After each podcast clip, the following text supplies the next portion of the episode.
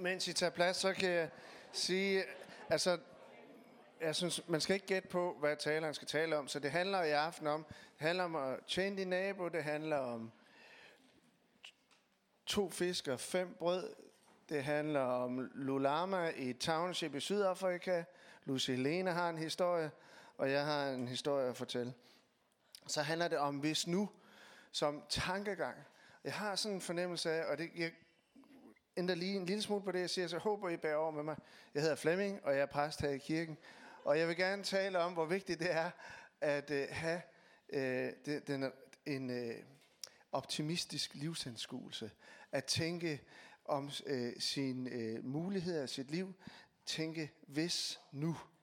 Uh, jeg, jeg ved ikke, om du sådan har oplevet om morgenen, og det kan godt være, det her det er en, bare en rigtig lang start. Men jeg ved ikke, om du har tænkt om morgenen, når du, når det sådan står op nogle gange, og man mærker, at nu kommer alle udfordringerne, og nogle af byrderne vender tilbage.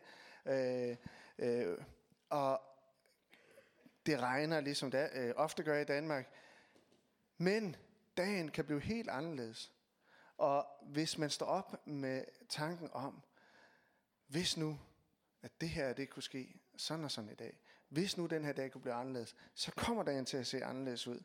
Og jeg tror, jeg, jeg, for, jeg havde bare sådan en stærk fornemmelse, da vi stod og lovsang før, at det ligger virkelig Gud på sinde, at øh, øh, lære os noget om hele altså vores livssyn, tilgang til livet, hvordan vi tænker om os selv, om det liv, vi skal forsøge at håndtere, og vi bare bliver sparket ud i. Jeg er en virkelig sen til at lære, men jeg kan, jeg kan se, når jeg kigger på mit eget liv, øh, og det sidste par år har været nogle af de vanskeligste, nogensinde har gennemgået, hvor, hvordan Gud har forsøgt at lære mig noget om at have en optimistisk og en sund livsanskuelse. Så det vil jeg prøve at tale en lille smule i aften om, og det er alt sammen under den her tanke, i den her tanke, hvis nu, at have den her indstilling til livet, øh, hvis nu, i stedet for øh, så meget andet, øh, hvis bare, eller det sker nok ikke, men hvis nu. Anna og jeg, Anna som er gift med, og jeg og min, min yngste søn Mads på 17, vi er kom i går hjem efter en 14-dages øh, tur til Sydafrika, øh, hvor at jeg var sammen med øh, Dave og Colleen, de kommer op her, så jeg er ikke med på billedet. Ham den øh, skæde der, han hedder Dave, og øh, han er præst i øh, Sydafrika i en vinjakirke, hvor han har været præst i 34 år, han selv har plantet. Og øh, Dave Colleen, Dave han, øh, han øh, farfar kommer fra Skagen. Nu skal jeg nok sætte mig lidt sammen. Hans farfar kom for, øh, udvandret fra Skagen, da han var 16 år gammel, flyttede til Durban og blev uddannet politimand. Og øh, det var ikke gået. Det gik faktisk ikke særlig godt. Men Dave, han har vendt familiens situation og er en glad mand. Og han har så fået et nyt job som leder af vineyardpræsterne i Sydafrika, og det var vi inviteret ned til, og det var en øh, helt fantastisk uge. Øhm, og øh, jeg troede, det var ferie. Det var bare helt vild uge. Konference. Øhm, vi øh, jeg var med til gudstjeneste, jeg var med i en netværksgruppemøde. Galt deres netværksgruppemøde, de er bare lige på. Der var ikke så meget bøn og lovsang, det har jeg ikke noget imod overhovedet, men det var bare, hvordan, er, hvordan har din sjæl, og hvordan er dit liv med Gud? Og så gik de sådan rundt og å, krængede sjælen åben. Det var virkelig øh, pågående. Jeg var med til statsmøde, ledermøde, interviewet i lokalradio osv. osv. Men nok det, der gjorde allerstørste indtryk på mig, det var at møde Lulama. Så vi tog den firehjulstrækker der, og så kørte vi derind i, uh, i en township. Uh, og uh, hvis der er nogen her fra Sydafrika uh, i, i aften, er der nogen fra Sydafrika? Det er et helt fantastisk land, som øh, jeg ved, at øh, der er både de har stor kærlighed til, og som jeg også er faldet for, men med nogle helt usædvanligt store øh, udfordringer. Og øh, vi besøgte Dave, han øh, arbejder som præst i en af de her townships, altså hvad skal man kalde det? En, øh, en meget fattig by, altså det er en fattig bydel. Virkelig, virkelig fattig. Og øh, øh, vi, øh, vi kørte ind og besøgte nogen, som han kendte, en som havde tidligere været præst i kirken, og vi blev budt, øh, inviteret selv indenfor. Og øh, så mødte jeg og lærte at kende Lulama. Så det er hende til højre, og til venstre står Anne, min kone. Og øh, Lulama, hun bor i et område, i øh, den by på Elisabeth dør, øh, bliver 5 til seks mennesker myrdet om ugen. Øh, og øh, mange gange har de øh, altså, øh, begravet sig rigtig mange øh, på samme tid.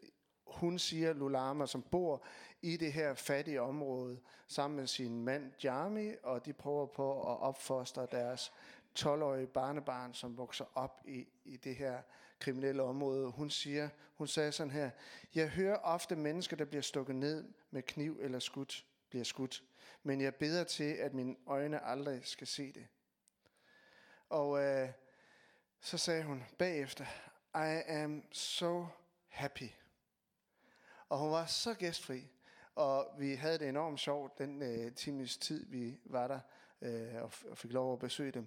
Men det der med, at hun kan leve i sådan et miljø, og samtidig være fyldt med glæde, og det var virkelig glæde. Øhm, det gjorde et kæmpe indtryk på mig, og det fortalte mig noget om livsanskuelse, tilgang til livet, som berørte mig dybt, og vi har whatsappet bagefter, og hun har skrevet til os, om vi kom godt hjem og sådan noget. Det er virkelig rørende. Og så Gud han har gjort noget i mig. Jeg blev sådan rørt en aften også dernede til et af de der møder, hvor jeg tænkte, jeg har bare ikke tid nok til alt det, jeg drømmer om, Gud. Øh, og øh, så tror jeg, jeg blev helbredt for danseangst. Så nu skal jeg danse for jer. Nej, det skal jeg ikke. Men min kone vil altid, øh, hun vil gerne danse, og jeg kan simpelthen ikke lide det. Det er bare så grænseoverskridende at vride sin gamle krop. Det kan jeg ikke rigtig forholde mig til.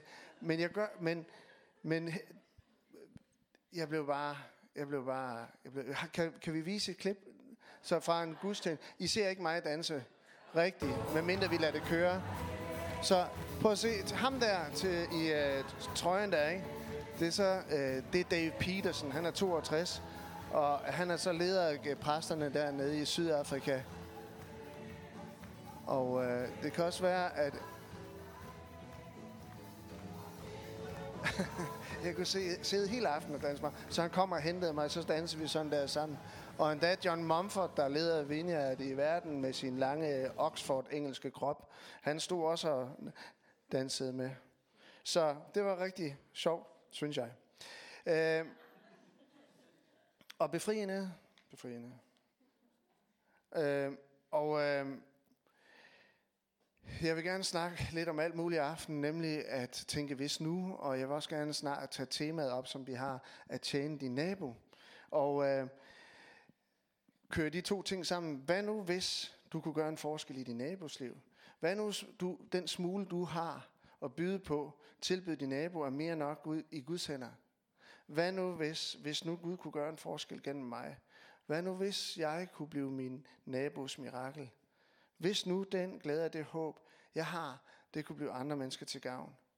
For godt to uger siden, lige før vi tog afsted, der var jeg inde på Rige, øh, og øh, jeg, øh, Anna og jeg og mødte et ældre ægtepar i venteområdet, og øh, han sad i kørestol, jeg vidste ikke, hvad jeg skulle sige. Han sad og hang foran øh, Rigshospitalets akvarium, øh, og øh, dernede i scanningsafdelingen nede i kælderen, så sagde jeg til ham, du er nok blevet placeret foran akvariet.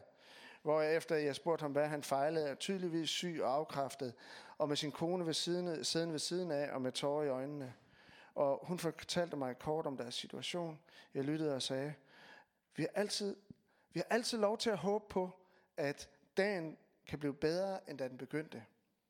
Vi må altid leve med en forventning om, at alt kan blive bedre. Og så begyndte hun at lyse en lille smule op. Og sagde til hende, jeg beder til Gud, og jeg henter støtte hos ham. Øh, hvor til hun svarede noget i retning af, ham har jeg ikke snakket så meget med. Og så sagde jeg til hende, så i gang med det. Alt at vinde, og intet at tabe.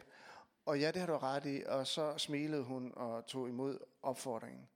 Og øh, den morgen var jeg selv særlig stress over, hvad jeg skulle nå, og jeg, jeg havde min egen øh, byrder at bære på i virkeligheden. Og jeg følte lige præcis den situation, jeg havde indset at give. Men bare den smule opmærksomhed, jeg alligevel kunne mobilisere, det, øh, gav, øh, det, er, det øh, erstattede altså nogle tårer med et smil hos det par, med en opmuntring til at begynde at bede til Gud. Og så satte jeg mig ind i det næste venteområde, hvor vi hørte til. Og så begyndte jeg at tage bogen The Art of Neighboring, den sælger vi herude, frem.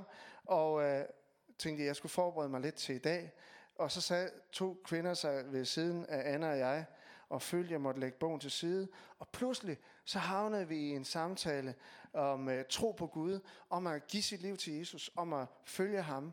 Og det var en helt vidunderlig og lang snak, og det er så gået ud over talen her i dag. Jeg følte, jeg havde så lidt at byde på i den situation. Både stresset og tynget, men jeg tror, at Gud han brugte mine smuler, og det blev til en dyb samtale, som vagte øh, spirende tro. Og øh, jeg vil gerne i dag sætte fokus på det her med hvis nu. Altså hvis nu som tankegang. Øh, hvis nu øh, den smule, jeg har at tilbyde min nabo eller andre mennesker, er mere end nok i Guds hænder. Hvis nu ingenting kan blive til alting i Guds hænder. Og øh, jeg øh, har spurgt Lucy Helene, om hun vil dele kort en historie, som hun har øh, fået lov at dele. Øh, Lucy Helene kommer oprindeligt fra Colombia, øh, er gift med Karsten og arkitekt, selvstændig, leder af en spansktalende gruppe, der er her om lørdagen en gang imellem, og med i kirken her. Lucy Lene, kom og fortæl din historie.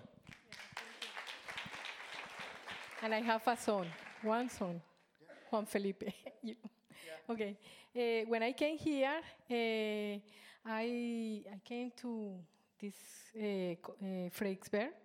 So I discovered my neighbor were uh, fantastic people. They were Muslims. So in Colombia, we didn't have too many contacts. So I was so normal, nice, amazing people. We get good contact, and my son, uh, they were very special with him. Special ones. I traveled, so very nice. Uh, the reason I'm talking very very fast is because I was thinking, should I speak in Danish? I has been trying to learn Danish so many years, and then back to the English. So now, please excuse me if I sometimes mixing, but I speak really, really Spanish. Okay, so this is my real language. Okay, so um, it was uh, once I was leaving my apartment, so I saw the mother with the daughter. She was uh, around 30 years old, and the mother, and they were so sad. They were crying. So I asked, it, "What happened?" And they say, uh, "Oh," they said the mother, "Oh, my daughter is, is so bad. Uh, she's very sick." Uh, and the doctors cannot do nothing. And she said that in front of me. So I was so spontaneous. Immediately I said, ah, I know who can heal it- her. And they look at me, yes, no me. I know who. So, and they know about Jesus because always in Christmas I put a welcome Jesus in the door so people knows that uh, that is Jesus. No, Julie Mama. Okay. So they know. So they were, ah, ah, okay. So they went to the apartment. and then one day they knocked in my door. So I, the mother said, "Oh, you know, we are alone in our apartment. Eh, can you come, please? And I said, yes, of course, I can.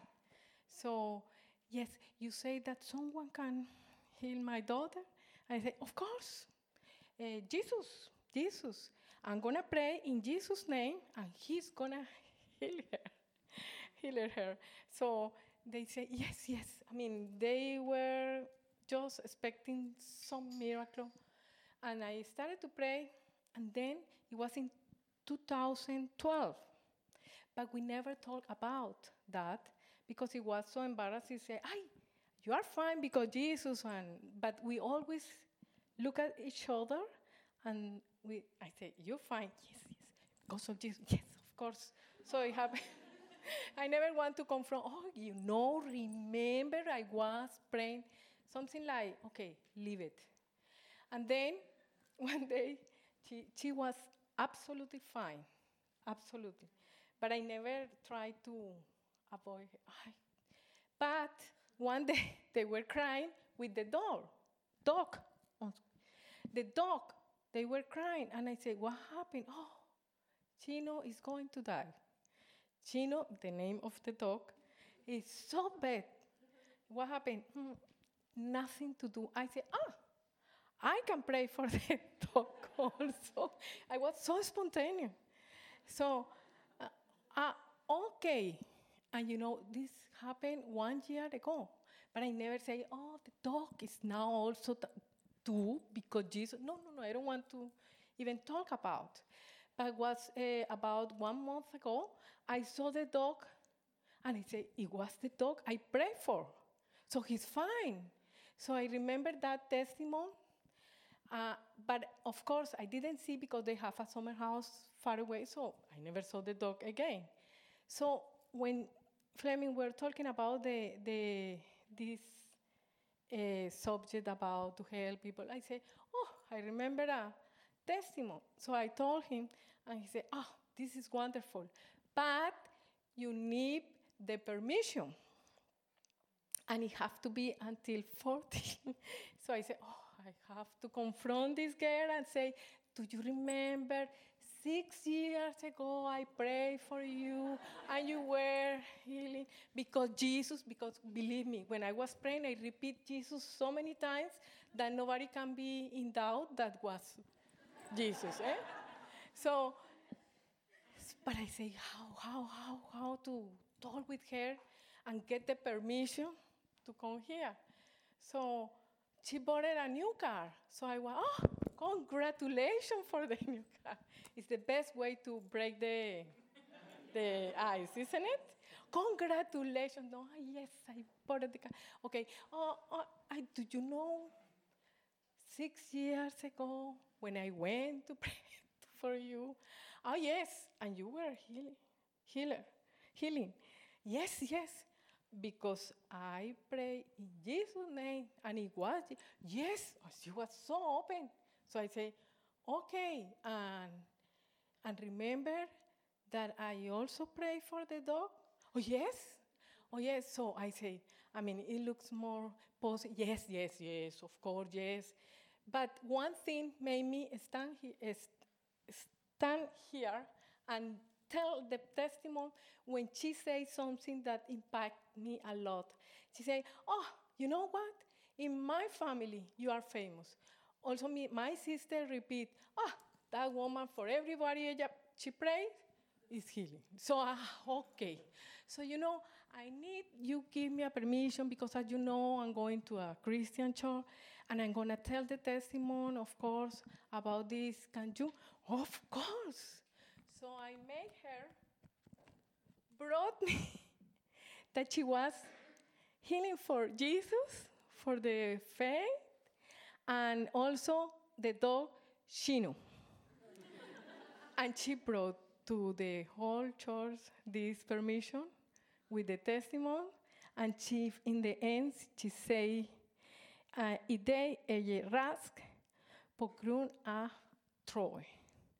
So it's a big testimony, and, and believe me, every time you see something, get the opportunity. I mean, sickness, uh, scissors, scissors can be a big opportunity for God make miracles and save people, problems, everything is an opportunity.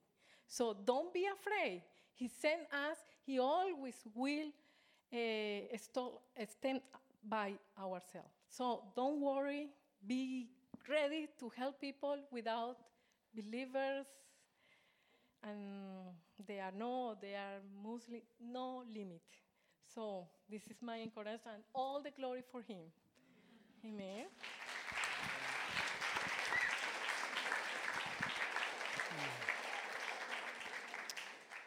Lad os øh, om på den fantastiske historie læse endnu en historie, hvor Jesus, han, øh, der står her for Johannes 6. Derefter tog Jesus over til den anden side af Galileas sø, Tiberias sø. En stor folkeskar fulgte ham, fordi de så de tegn, han gjorde ved at helbrede de syge. Men Jesus gik op på bjerget, og der satte han sig sammen med sine disciple. Påsken, jødernes fest, var nær. Da Jesus løftede blikket og så, at en stor skare kom hen imod ham, sagde han til Filip, hvor skal vi købe brød, så disse folk kan få noget at spise? Men det sagde han for at sætte ham på prøve. For selv vidste han, hvad han ville gøre. Men Philip svarede ham, brød for 200 denarer slår slet ikke til, så de bare kan få en lille smule hver. En af hans disciple, Andreas, Simon Peters bror, sagde til ham, der er en lille dreng her, han har fem bygbrød og to fisk. Men hvad er det til så mange? Jesus sagde, få folk til at sætte sig. Der var meget græs på stedet. Mændene satte sig, de var omkring 5.000. Så tog Jesus brødene, takkede og delte ud til dem, der sad der. På samme måde også af fiskene, så meget de ville have. Da de var blevet mætte, sagde han til sine disciple, Samle de stykker sammen, som er til års, så intet går til spille. Så samlede de dem sammen og fyldte 12 kurve med de stykker af de fem bygbrød, som var til års efter dem, der havde spist. Og øh, den her historie, den handler jo om, at øh, brødet det er et tegn på, at Jesus han er livets brød, som kommer ned fra himlen, og som kan opfylde vores længsel efter at finde mening, vores tørst efter livet.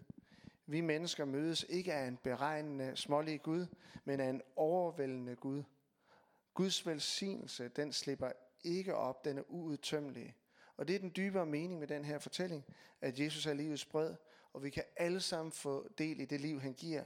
Ikke bare nu, men i overflod og i fuldkommenhed og i evighed. Og på en måde er den her fortælling et billede på øh, det Guds rige, som Jesus ofte taler om, hvor alle vil blive helet, mættet med mening, og fortællingen er også et konkret udtryk for Jesu omsorg for og konkret hjælp til mennesker, som er i nød. Og det er netop den del, den, øh, den omsorg, vi kan dele ud af til mennesker omkring os. Ikke bare en gang i evigheden, men lige nu. Og øh, jeg vil fremhæve et par ting. For det første, ingenting kan blive til alting i Guds hænder. Fem brød, to fisk, ikke meget, men dog lidt. Og det var det, som drengen han kunne give. Han lå ikke sin madpakke blive i lommen, men han tog den frem, og det satte faktisk hele den store bespisning i gang. Det var det, at han vågede at tage det frem, som han havde at byde på, som gjorde, at et under blev til. Og der sker miraklet, at i Jesu hænder bliver det konkret til meget mere, end det først var. Og sådan er det, som Lucy Helene fortalte om, at i Jesu hænder, så bliver den syge krop til en rask krop. I Jesu hænder, så kan vand blive til vin. Det blæne øje bliver et øje, der kan se, og den døde krop bliver en krop, der lever. I Jesu hænder, der bliver en lille smule mere end nok. Og hvis du vil tjene din nabo, og det er det tema, vi har sat for os selv her, det her år, det er ikke spærsøn, det skal ikke handle om det, men vi vil gerne fokusere på, hvad vi kan gøre helt konkret for mennesker omkring os. Vil du tjene din nabo, så må vi hver især tage det op, som vi har i lommen. Vi må byde ind med det, vi har, uanset hvor ubetydeligt det forekommer os. Vi må række det frem, som vi kan. Og jeg tror, at vi alle kender til, at vi simpelthen ikke føler, at vi har, hvad der skal til. Vi har ikke tid nok. Øh, glemmer navnene på de mennesker, der bor omkring os. Vi elsker ikke nok. Vi har travlt med bare akkurat lige at få vores egen liv til at hænge sammen. Og samtidig så har vi også en udfordring i, til at, i at prøve at gribe livet, som Jesus gjorde det. Det er sådan en mission impossible. Og sandheden er jo i virkeligheden, at vi bliver aldrig færdige med vores egne udfordringer. Vi får aldrig tid nok. Oftest, når jeg er svagest, og måske allermest bekymret, og tænker, at jeg har allermindst at give, så giver Gud mig en anledning til at være noget for andre. Og det er underligt, som Guds kraft den udfolder sig, når vi er magtesløse. Så Gud kan virke igennem os, dig, når du føler, du har allermindst at give. Og Gud kan tjene din nabo i din opgang, eller din øh, studieven, eller kollega, gennem dig. Og han har brug for dine hænder til at dele de smule ud, som du har. Det er gennem os, at hans ånd og hans kærlighed, den bliver kød og blod i andre menneskers liv. Han får underne til at ske gennem os. Derfor så må vi tage hænderne op af lommen og gøre det lidt vi kan. I fast tillid til, at i Guds hænder, så bliver ingenting til alting. I fast tillid til, at Gud han kan bruge det vi har, og det vi giver, og få det til at blive til meget mere, end det det først er. Så hvis du drømmer om at blive et andet menneskes mirakel, så må du tro på, at ingenting kan blive til alting i Guds hænder. Og det andet tanke, jeg har i den her tekst, det er hele den her indstilling, hele den øh, tilgang, nogen vil kalde måske livsfilosofi, at tænke, hvis nu. For vi kan ikke bare lade det blive ved tanken. Vi kan ikke, vi kan ikke lade os stanse af en tankegang, der lyder, hvad nytter det? Hvad hjælper det? Vi skal tænke, hvis nu om de smuler, vi har. Det er lige præcis den indstilling, jeg tror, at Jesus ønsker at fremkalde i os, hvis vi vil tjene vores nabo. Ja, hvis vi bare vil øh, tage imod livet selv og komme igennem det på bedste vis. Og læg så lige mærke til, at i teksten her, som er øh, Johannes version af bespisningsunderet, hvor i der står, da Jesus løftede blikket og så, at den store skare kom hen imod ham, sagde han til Filip, en af hans disciple, hvor skal vi købe brød, så disse folk kan få noget at spise? Jesus han skrider ikke direkte til miraklet eller direkte til handling. Med sit spørgsmål til Filip, så ønskede han først at fremkalde en helt særlig tankegang. Og jeg er sikker på, at Philip på det her tidspunkt var træt og nedslidt sammen med sine andre øh, øh, venner. Men altså, for Jesus så er det ikke kun miraklet, der her er vigtigt, men selve Philips tankegang. Så Jesus han ligger klart op til, at Philip, du må ændre din tankegang. Og du må tænke, hvis nu, altså, hvordan skal vi købe brød? Hvad skal vi gøre, Philip? Jesus vidste godt, hvad der skulle gøres. På samme måde med os. Han vil, at vi skal tænke, hvis nu, om den smule, vi har, som kan blive til overflod for andre mennesker, så bliver fem brød, to fisk, nok til, det bliver til mere end nok. Der bliver lidt til meget. Små ofre kan lede til store mirakler. Det kan være, at det er bare to minutter, hvor du skal lytte til din nabo. Det kan være, at Gud vil forvandle din støtte til at betyde noget for den anden på en måde, du aldrig har drømt om. Og så er der håb. Så er der håb for verden, så er der håb for os, så er der håb for vores nabo. Jesus er så indstillet på, at vi får den rette indstilling, som handler om at se ud af boksen. På et tidspunkt tager han sin disciple til side, og så, ser han, så beder han dem om at kigge ud over marken. Og så siger han, se markerne, de er hvide til høst. Og han øh, tænker på det her med at høste folk, altså folk må komme til tro. Men for disciplene galt det, at de vidste, at fra øh, så til høst, der var der fire måneder, før altså, man kunne høste. Så de så på noget, der varede fire måneder endnu, og det sagde de til ham. Men han sagde, nej, nej, nej, nej, det er hvide til høst. Jesus, han ser på livet. Han ser på muligheden på en helt anden måde, end vi gør. Han tænker, hvis nu. Og hvis nu, hvad er det? Hvis nu det er det øjeblik, hvor en idé eller en handling undfanges og accepteres. Hvis nu det repræsenterer en tilgang til situationer i livet, hvor du vælger at stille skarpt på mulighederne frem for begrænsningerne. Hvis nu som livsanskuelse har et eksplosivt potentiale til at ændre resten af både dit og andre menneskers liv.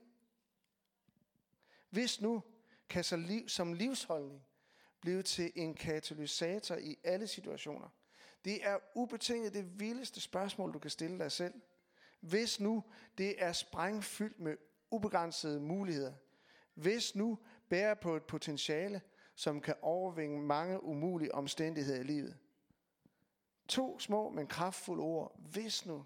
Fordi de to ord, hvis nu, de kan hente Guds evige løfter ind i din eller din nabos aktuelle situation.